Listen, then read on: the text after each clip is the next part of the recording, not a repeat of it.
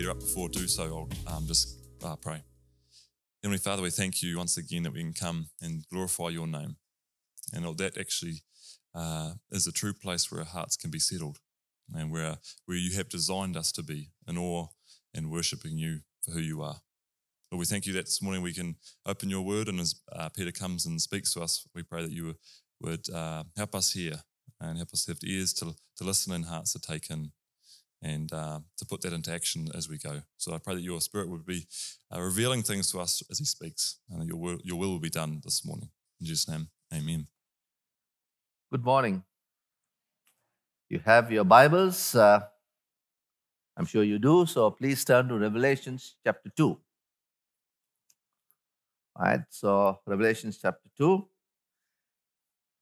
And for those who have uh, missed uh, the last three weeks, uh, just to remind those who are here for the first time uh, or been not been here for the last three weeks, that we are actually embarking uh, on a study of the churches in Revelation. So there are seven churches in Revelation. We are going to do that for seven weeks, and then we go on after that to a study of uh, two Samuels. So so far we have looked at the churches in Ephesus, in Smyrna, in Pergamon, Pergamos, and today we're going to look at the church in Thyatira. Uh, now, one thing I want to mention to you that this ancient city of Thyatira exists today. It's not known as uh, Thyatira, it's known as Akhisar. So, if you have the opportunity of doing the uh, tour in Turkey around the seven churches, you'll be probably going to this place called Akhisar. It's known as Akhisar today, and that's Thyatira uh, in the ancient times. So, if you look at the map, you could see that Thyatira here exists uh, west of Turkey, in western Turkey, probably about uh, 80 kilometers from the Aegean Sea here. Right? And if you go slightly south, uh, sorry, so, not south, but uh, north, slightly northeast here, and that's where you get uh, Ankara, which is the capital of, of Turkey. That's where Akhisar is uh, situated. Now, the, the, the whole city is actually on a very fertile piece of land. It's in a, in a fertile valley.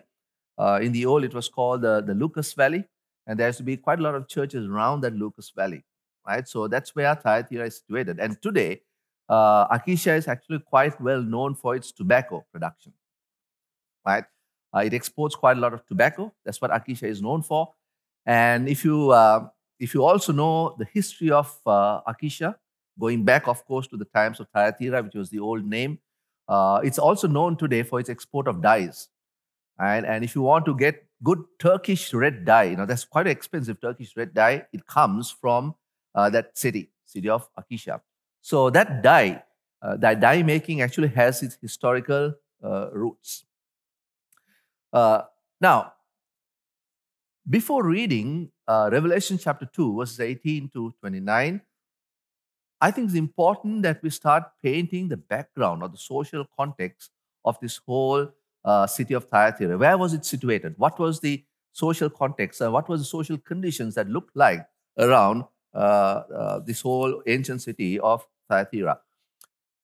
Now, Thyatira actually is not a metropolis, right? So it's quite insignificant when you look at it from uh, a Roman governance point of view. It's not a metropolis. It's a small city, but yet it was quite a wealthy city. That was what Thyatira was, quite a wealthy uh, city. It was also a city that was a center for many trade guilds, right? And that's what Thyatira was very known uh, was known for. So if you look at all of the ancient inscriptions, you could see that uh, out of all the Roman cities uh, in uh, in the Roman province of Asia, Thyatira had the most number of trade guilds. So you had trade guilds for coppersmiths, for tanners, for dyers, for leatherworks, for wool workers, linen workers, so on and so forth. Right? They had so many trade guilds in that uh, city. Uh, in fact, when you uh, read uh, Acts chapter 16, you can see uh, one of the um, uh, most famous citizen of the city of Thyatira. And in fact, when you read her background, you can get also another interesting insight about the city of Thyatira and the influence there. So when you read Acts chapter 16, we're not going to turn to that. But Acts chapter 16, verses 11 to 15, you can see when Paul visited the city of Philippi and he wanted to worship, he couldn't find a synagogue there. So, for Jews, when they did not find a synagogue, they used to go to the river to worship. So, he went to the riverside to worship, and there he met a woman. And I think all of you know her, right? I'm not saying know her personally, but know her from the scriptures. And, and uh, her, her name was Lydia, a seller of purple, uh, purple cloth. Lydia, she was a famous uh, person, and she came from the city of Thyatira. So she was a citizen of the city of Thyatira, and she was uh, a seller of purple clothes. Now, interesting fact about Lydia is that Lydia was a Gentile, converted to Judaism. So, most probably, what would have happened is that she was converted to Judaism in the city of Thyatira, showing to us that Jew, uh, the Jewish influence was quite strong in the city of Thyatira. Something that you got to understand is about trade guilds. As I mentioned to you, trade guilds was quite common in the city of Thyatira. Now, trade guilds are really powerful entities. They have a huge influence, both socially, economically, as well as politically, in the city of Thyatira. Now, every trade guild used to own their own properties. They made contracts. They wielded quite a wide influence in the city, in religious life, social life, economical, political lives. And if you wanted to pursue a trade, right, uh, if you want to pursue a trade, you have to be a member of that trade guild. And each guild brings about its own specific benefits. It takes actions to protect its own interests. So all of the tradesmen uh, who, who, who, are involved in a particular trade come together uh, and associated with this trade guild.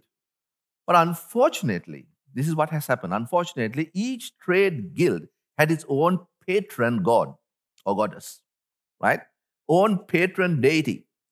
So all of these guild meetings and proceedings and events used to have used to take place in the temple of these gods.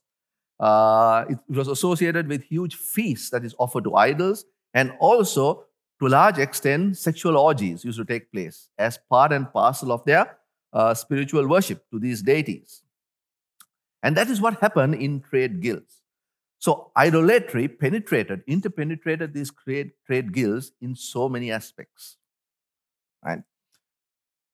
And if I ask you the question, do you know of any trade guild that is existing? Well, if you look at associations today, well, it has uh, its historical uh, roots in these trade guilds. But a famous trade guild that all of you probably might know today, I don't have the picture here, uh, is probably Freemasons. Right? Anybody here know of Freemasons? I'm sure you know, right? So Freemasons is a trade guild. It was a trade guild that was started by stonemasons in the medieval days, and that also has historical roots right back even to the into the time of the Thyatira city. That was that what we are explaining today. Now, the existence of these trade guilds actually posed a huge dilemma for tradesmen, for craftsmen who are believers. Because if they refuse to join a trade guild, if they refuse to take part in any of the rituals that are associated with the trade guild, well, they number one, they lose, uh, they risk losing income, uh, they uh, risk losing support from this trade guild, and also social status and social sanctioning from these trade guilds. So, therefore, it actually led to uh, being tempted, if you are a believer involved in trade, to be tempted to compromise, to rationalize an involvement in these trade guilds. And because of these existence of trade guilds at that point in time, that is why Paul, when he wrote to the Corinthian church in 2 Corinthians chapter 6, verses 14 to 18, what does he say? Not to be unequally yoked with unbelievers. So, in fact, when you go through the context, you'll realize that's what, what Paul was referring to. Do not be unequally yoked with unbelievers. What accord has Christ to do with Belial? Has Christ to do with idol worship? And what agreement has the temple of God, you, um, with idols? with sin, with sexual immorality, right? So it was this trade guilds that uh, um, that made Paul write this particular statement of being not being unequally yoked. So there was, as I said, strong temptation for believers at that point in time who were tradesmen and craftsmen to compromise in order to be involved in this trade guilds. The temptation was pretty high. So therefore, you would realize that any teaching, any doctrinal teaching uh, that makes such compromise palatable would have found ready ears, right? Uh, would have been quite tempting, would have been acceptable to some of these tradespeople and crafts uh, people. Now, just a, a step back into something else. Archaeology at this point in time also pointed out the existence of a temple that was dedicated to Sambathe. Now, just I'll just give you a background. A Sam, the Sambathe was actually a, a Jewish sibyl. When I say the word sibyl, it means a prophetess, a Jewish prophetess, right? And whether this Sambathe or this Jewish sibyl or prophetess was real or not, we don't know. But there was a temple that was dedicated to Sambathe. And some of the Jewish uh, writings, uh, they actually say that the Sambathe was one of Noah's uh, son's wife. Right? So we do not know what it is.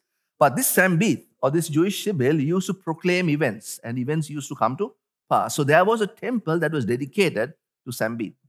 Right? And in the temple, they used to have a resident prophetess, a resident prophetess. So some of the biblical scholars, or many of the biblical scholars think that this resident prophetess was actually part and parcel of the fellowship in the Thyatira church. So she was involved in fellowship in the Thyatira church while also being a resident prophetess in this temple of Sambathe. Right? It's a Jewish thing. Right? And because of that, they say that the reference to Jezebel in Revelation chapter 2, verse 20 was actually a reference to this, uh, to this resident prophetess. Okay? Now, I hope that this becomes very clear. Right? And one of the teachings of the resident prophetess was uh, to compromise, to embrace the church, uh, embrace the society in love, to embrace all of these trade guilds in love, and let us show love to all, all, all of them. And that was some of the teachings that was prevalent at that time. And you would have now realized as to how this was appealing to the tradespeople and craftspeople who wanted to compromise and to be associated with these trade guilds. So, keeping that social context in mind, let's read Revelation chapter 2, verses 18 to 29, right? So that's the background. So keep that in mind. So I'll read from verses 18, Revelation chapter 2. And to the angel of the church in Thyatira write, These things says the Son of God, who has eyes like a flame of fire and his feet like fine brass. I know your works, love, service, faith, your patience, and as for your works, uh, the last are more than the first. Nevertheless, I have few things against you because you love that woman Jezebel, who calls herself a prophetess, to teach and seduce my servants to commit sexual immorality and eat things sacrificed to idols. And I gave her time to repent of her sexual immorality, and she did not repent. Indeed, I will cast her into a sickbed, and those who commit adultery with her into great tribulation, unless they repent of their deeds. Verse 23 I will kill her children with death, and all the churches shall know that I am he who searches the minds and the hearts. And I will give to each one of you according to your works. Now to you I say, and to the rest in Thyatira, as many as do not have this doctrine, who have not known the depths of Satan, as they say, I will put on you no other burden, but hold fast what you have till I come. In verse 26, and he who overcomes and keeps my works until the end, to him I will give power over nations. He shall rule them with a rod of iron, they shall be dashed to pieces like the potter's vessel, as I also have uh, received from my Father. And I will give him the morning star. He who has an ear, let him hear what the Spirit says to the churches. Right. Now, let's look at the commendation. it's a very good commendation. It says here in verse 19 I know your works, your love, your service, your faith, and your patience. And as for your works, the last are more than the first. What a wonderful commendation uh, about the Thyatira church. The church was known for faith, for works, for love, for service, for patience. In fact, it says that the works were growing, right? As for works, last was more than the first, it was growing. Now, if you really stop at verse 19, you would think that this is a fantastic church, a vibrant, a dynamic church, full of service, full of works, full of love. Surely, surely, I'm sure the Lord must be very well pleased with this church. Now, when you look at two words here, it's very interesting because the word love here actually refers to agape love, which is self sacrificial love towards God and towards others. That was the type of love that this church had real agape love. And the service that is referred to here it comes from the Greek word diakonia, which means deacons, right? So their service was actually born out. Their work was actually born out of agape love. So when you combine these two words, you can see the type of works that the church was involved in. Real works that was born out, predicated on love, on agape love. It would have been a real stunning, a stunning church to be in, right? Real stunning church to be in. However, in verse 20, the tone changes. It says here, the Lord says in verse 20, Nevertheless, it says, I have few things against you.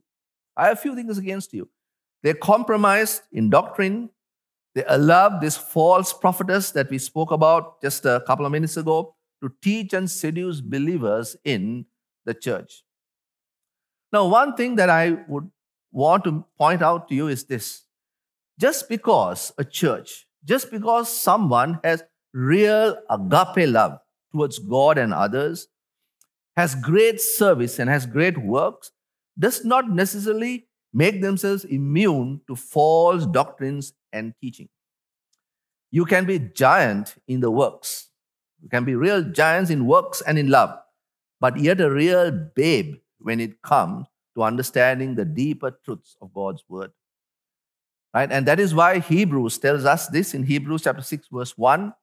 Therefore, leaving the discussion of the elementary principles of Christ, let us go on to perfection, go on to maturity, go on to growth, not laying again the foundation of repentance from dead works and of faith towards God. And what the Hebrew writer is saying is this hey, listen, leave all of these elementary teachings behind, this real, simple, diluted teaching of God's word behind, and let's move on Let's move on to real growth and understanding, a deeper understanding of the doctrines that is based on the Word of God. Right? Now, interestingly, the church in Ephesus had the opposite problem. And that was what Gary spoke about three weeks ago.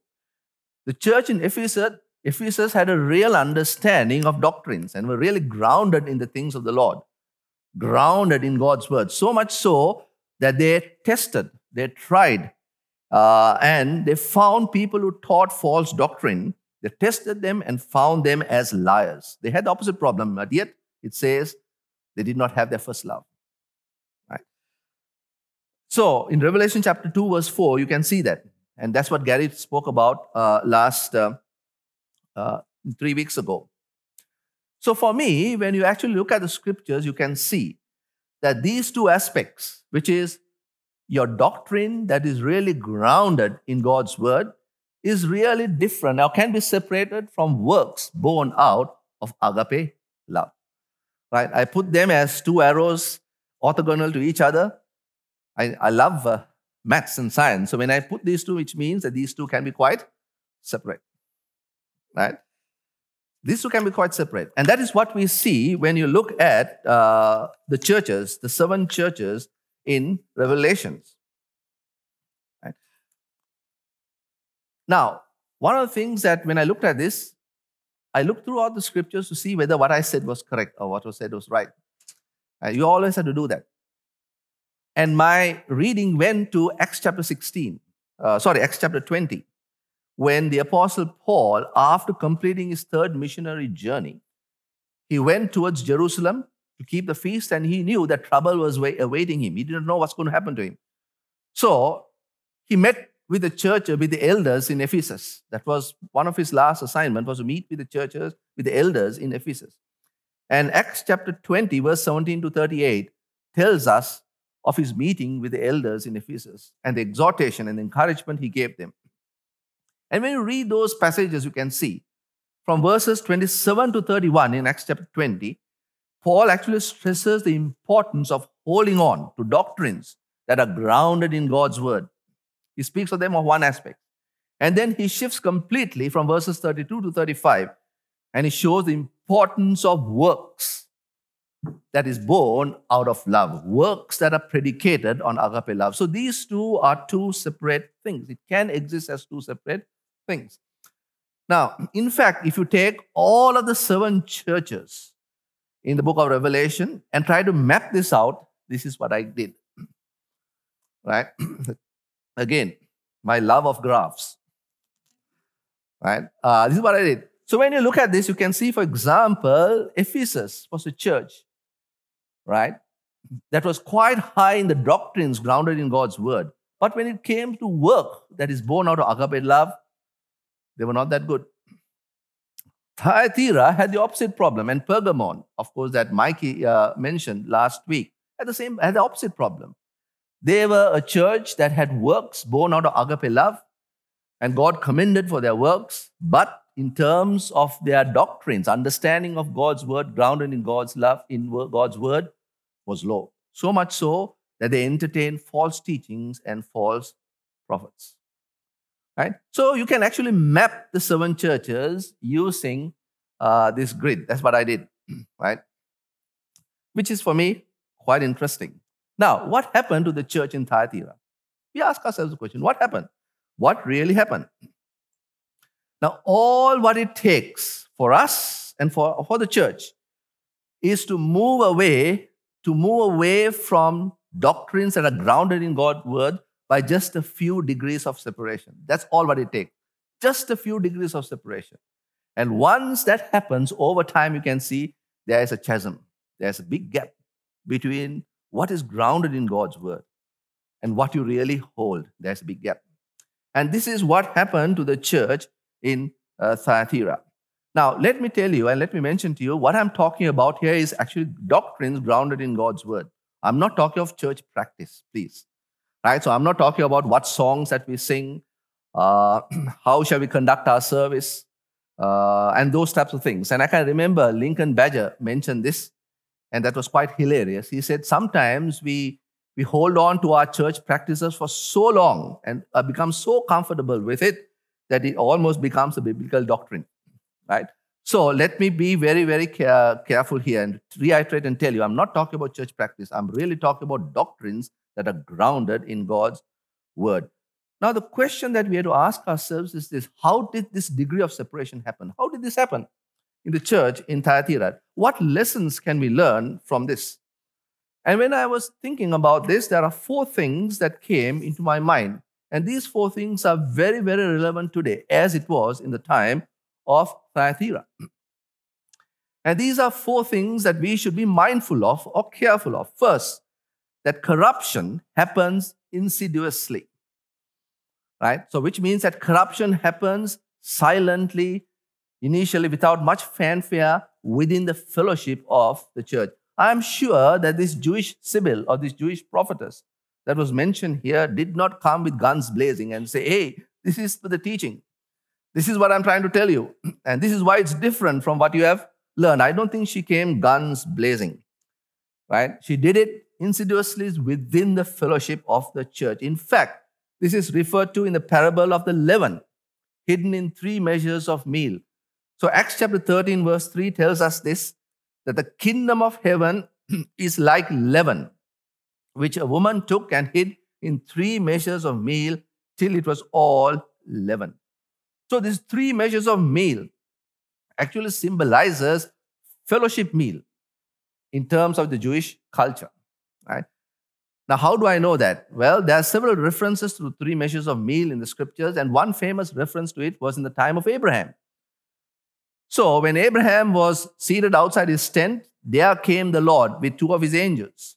They came to destroy the city of Sodom and Gomorrah. And what did Abraham do? Abraham invited them and said, Come, have a little piece of morsel with me. That means just a little piece of bread with me right? And they took up all, they took that invitation, and Abraham rushed to Sarah and said, Hey, Sarah, prepare for us three measures of fine grain flour or three measures of meal. That's what he said. And three measures actually is 20 liters. It was just too excessive, but that was in, in accordance with Jewish culture and custom. So, whenever you hear of the reference of three measures of meal, it actually means fellowship. And within that fellowship was that leaven, right? That happened insidiously and inside. And that was how corruption happened in that church. And this is what happened. And I believe that this is what happened when these Jewish prophetess worked from within the fellowship in order to corrupt the church with her doctrines. The second, corruption happened due to inaction of the church leadership. Now, one of the primary responsibility of church elders and oversight is to actively protect the church from false doctrines. That is one of the primary responsibility of church eldership. Now, since this Jewish Sibyl or this, this Jewish prophetess would have been pretty influential, remember she was the prophetess, a resident prophetess in this temple of Sambathe, which archaeology has really found that there was such a temple that exists in Thyatira. She was a person who held quite an influential position in society. And because she was pretty influential, it was possible that the church elders in Thyatira avoided confronting her and correcting her. That would have been quite possible. It is interesting that the Lord chose to use the term Jezebel to describe her. Now, it's very interesting because I went back to uh, uh, Ahab to look at the relationship between Ahab and Jezebel, and I found out the reason as to why. Possibly the Lord used the term Jezebel to describe her. Jezebel, by the way, by the way, was the wife of Ahab. And she caused Israel to sin by making the worship of Baal an official form of worship. And her influence was at the very top. And in fact, when you look at the relationship between Ahab and Jezebel, that Ahab was always under the thumb of Jezebel, right? He was a very meek man when it came to his relationship with his wife, Jezebel, and so much so that he acceded uh, and he just gave in to all of her demands. He was really under her thumb. And he was in fact the, uh, she was in fact the alpha female in that relationship. Now, why I use the word alpha female was because one of my friends uh, very recently told me that his wife is an alpha female. right? So she was the one that called the shots, right? Silently though, but she called the shots. She influenced at the very top. And probably that's the reason as to why the Lord chose to use the word Jezebel to describe her. Someone who influences at the very top, right? Silently, insidious, insidiously, and within the fellowship, influence at the top. Thirdly, false doctrines that are the most dangerous. Now, this is something that we need to understand, especially as people work and as young people. False doctrines that are the most dangerous comes from normal day-to-day activities. So in the church in Thyatira, believers who were involved in craft, in trade, had to constantly deal with spiritualism, constantly deal with that that are emanating from that trade guilds. Right? And in order to still maintain their livelihood, to engage in all of these normal commercial activities, they were actually encouraged to compromise by these false prophets. After all, she would have said, after all, we should embrace everyone with love and show the love of Christ. That could have been her catch cry. After all, uh, we can work with them, right? We should work with them. And these are the the types of teaching that could have uh, been uh, in that particular church, a little degree of separation is what caused uh, the Lord's condemnation. Now, you might ask the question what has that got to do with us today? What is the relevance for us uh, today? I believe it's quite relevant for us as believers today. Now, in our normal day to day activities, we are always constantly bombarded with different worldviews, right? Every one of us are bombarded with different worldviews. And if we are not careful, it can lead to a slight degree of separation from the Word of God. For example, as working people, we are bombarded uh, with the importance of things like mindfulness and meditation. Now, for me, I, that's my pet subject, right? We're constantly bombarded with this whole aspect of mindfulness and meditation. And some organization in New Zealand makes mindful and meditation practice as compulsory for the employees. So when you work for them, you have to engage in those mindfulness and meditation practice.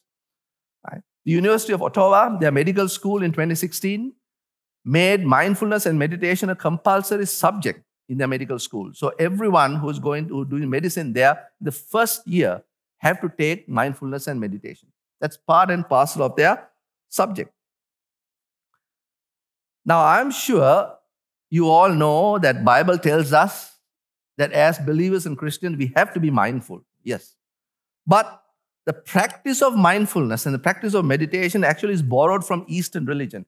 And what this practice tells us is this that you have to invoke the divine within you, which means that you yourself, the divine you, is responsible for the control of all your faculties, control of your thoughts, control of your emotions. You have to subject your control to you. So you are the divine within you.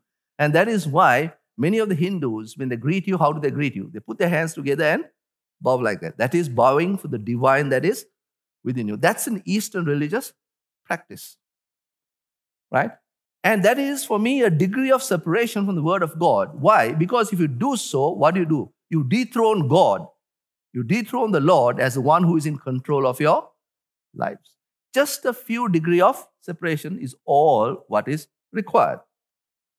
In the work that I do, I'm, I hope that I will not offend anyone here. But in the work that I do, I attend quite a lot of cultural ceremonies. Right? And very often, I'm given a piece of paper and I'm asked to pray along with the others. Here is it. This is a prayer. Pray along. Right? Now, I'm not a theory speaker, right? But I'm given this. And sometimes this prayer actually comes with uh, English words, which is helpful for me because I know what I'm saying. And very often, these English words, uh, if you look at it, it invokes the spirits of the ancestors. It invokes the gods of the seas, gods of the earth. Uh, you know, and what do you do? What do you do in those instances? Do you compromise? Do you embrace it and rationalize that we have to embrace all faith system? This is, by the way, just cultural, so let's embrace it. Again, a slight degree of separation from the Word of God. In school, school kids, what are you taught? Well, the subject that comes from biology is evolution. Right? Evolution is actually taught as a fact. And that life today is evolved. Life today that we see is evolved from evolution. So you're compelled to embrace such teachings. You're compelled to embrace those worldviews. And if you do so, if you embrace it as fact, as truth, what do you do? There's a degree of separation from the Word of God, where God says in Genesis chapter 1, verse 24, that everything that God created was after His own kind. Again, a few degrees of separation. Now, what makes these worldviews so dangerous is that it involves some amount of social cost if you don't embrace this. And this was true for all of the trades and craftsmen in Thyatira. It's true for us today. Not embracing these unbiblical worldviews draws criticism. So the question that we have to ask ourselves is how can we be in the world but not of the world. And how can we do that? How do we make our faith transparent? How can, how can we make our faith transparent in our schools, in our universities, in our workplaces, while not making enemies of others? Now, that's important. Sometimes we are so gung ho with our, our, our faith that we make enemies of others and create two camps, and there's no way you can reach to them with the gospel. Now, this is a topic that I cannot cover today, but suffice to say, all what we need, and the scripture asks us to do, is to have courage, to stand, right, and to bear those social costs, but also wisdom in order to navigate through all of these dynamics. So, to summarize, while the church in Thyatira had works that were predicated on agape love, this was commendable. They allowed themselves to be corrupted, right? Deviating essentially a few degrees from the word of God, but over time, it reached a point where the Lord condemned them. And the Lord condemned them. So serving the Lord is not only from the heart, right? It's important that we serve the Lord with our whole heart, which is our seat of emotion, but we also need to serve the Lord with our, our mind. And that is why Romans chapter 12, verse 2, and Paul says this do not be conformed to the world, but be transformed by the renewing of your mind, that you may prove what is good and acceptable and perfect will of God. And the word prove means to test, to employ your mind and test. We have to test to see what others say is good and acceptable. It's the exercise of the mind based on the proper understanding of the word of God. Now, a quick thing before we close. I know I'm running out of time here. Right? While the church in Thyatira warns us of the danger of not being grounded in God's word, an equally condemnable position is the opposite to be actually grounded in God's word. but not having works born out of agape love. So that is an equally condemnable position. Now, let me tell you this I'm not saying that it's the absence of work. No, you can have all the works you want. It's not the absence of work, but it's the absence of work that is born out of agape love. And that is why 1 Corinthians chapter 13, verse 3 tells us that you can have all the works. You can give your bodies to be burnt, right? You can give all of your possessions to others. But if you do not have love, it amounts to absolutely nothing. So I'm not telling you it's the absence of works, but it's the absence of work that is born out of love. And that is why it's important for us to examine ourselves and ask why we do the works that we do. And if I'm being honest with you, there are several reasons sometimes why we do the works that we do. One of the things that I began to understand when I examined my life, that sometimes I do the works that I do is because out of duty. The Bible says, go and visit the sick, so therefore I'm visiting you. Now, of course, I don't tell the person that, right? But that is maybe part of the reason as to why you're motivated to do so, completely out of duty. Sometimes it's you're totally motivated by self-praise or praise. Wow, if I visit others, others will praise me. Right? It, it's, it's running in your mind. Some people have this bizarre motivation saying that I'll do these good works in order to bring condemnation to the elders and the deacons of the church. I know some people do that, right? They say, hey, the elders and deacons are not doing the work, so therefore I'll do it.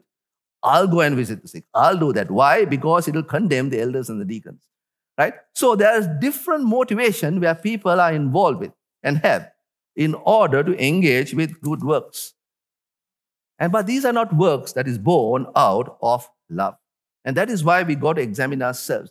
And this is why the Lord says, if you read in verse, uh, um, let me see, in verse 23, I am he who searches the mind and the heart. So the Lord presents himself as a judge. And that is why he presents himself to the Thyatira church as a God with flaming fire, with feet as bronze. He appears to them as judge. He said, I am he who searches the mind and the heart. I am he who searches your motivation of doing your works. So we need ultimately to have one simple thing. We need to strive to have our mind grounded in God's word, but also to have our love, right? All resting in one place, which is in Christ. And, and that is why I want to sum up by uh, this one verse in Matthew chapter 22, verse 37 to 39. This is what the Lord says You shall love the Lord your God with all your heart, with all your soul, with all your mind this is the first and great commandment. And the second is like this you shall love your neighbor as yourself. The first works is to love the Lord with your heart, their emotions, right? With all your soul, through your personality. To love your neighbor as yourself. This is what it means by work born out of love.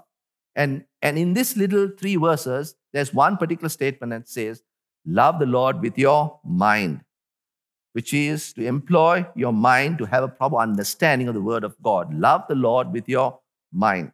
And my daily prayer always is this. And I want you to have this prayer is to ask the Lord to help you to have your mind and your heart in one place. That's here, one place, to have it in Christ.